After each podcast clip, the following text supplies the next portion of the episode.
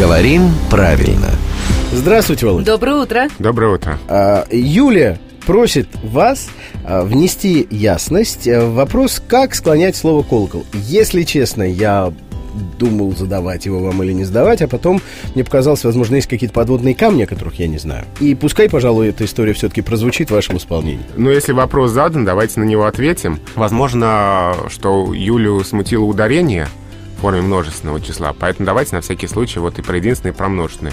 В единственном числе ударение остается на корне, у колокола, да, колоколу, с колоколом. А во множественном числе ударение, начиная прямо с именительного падежа, переходит на окончание.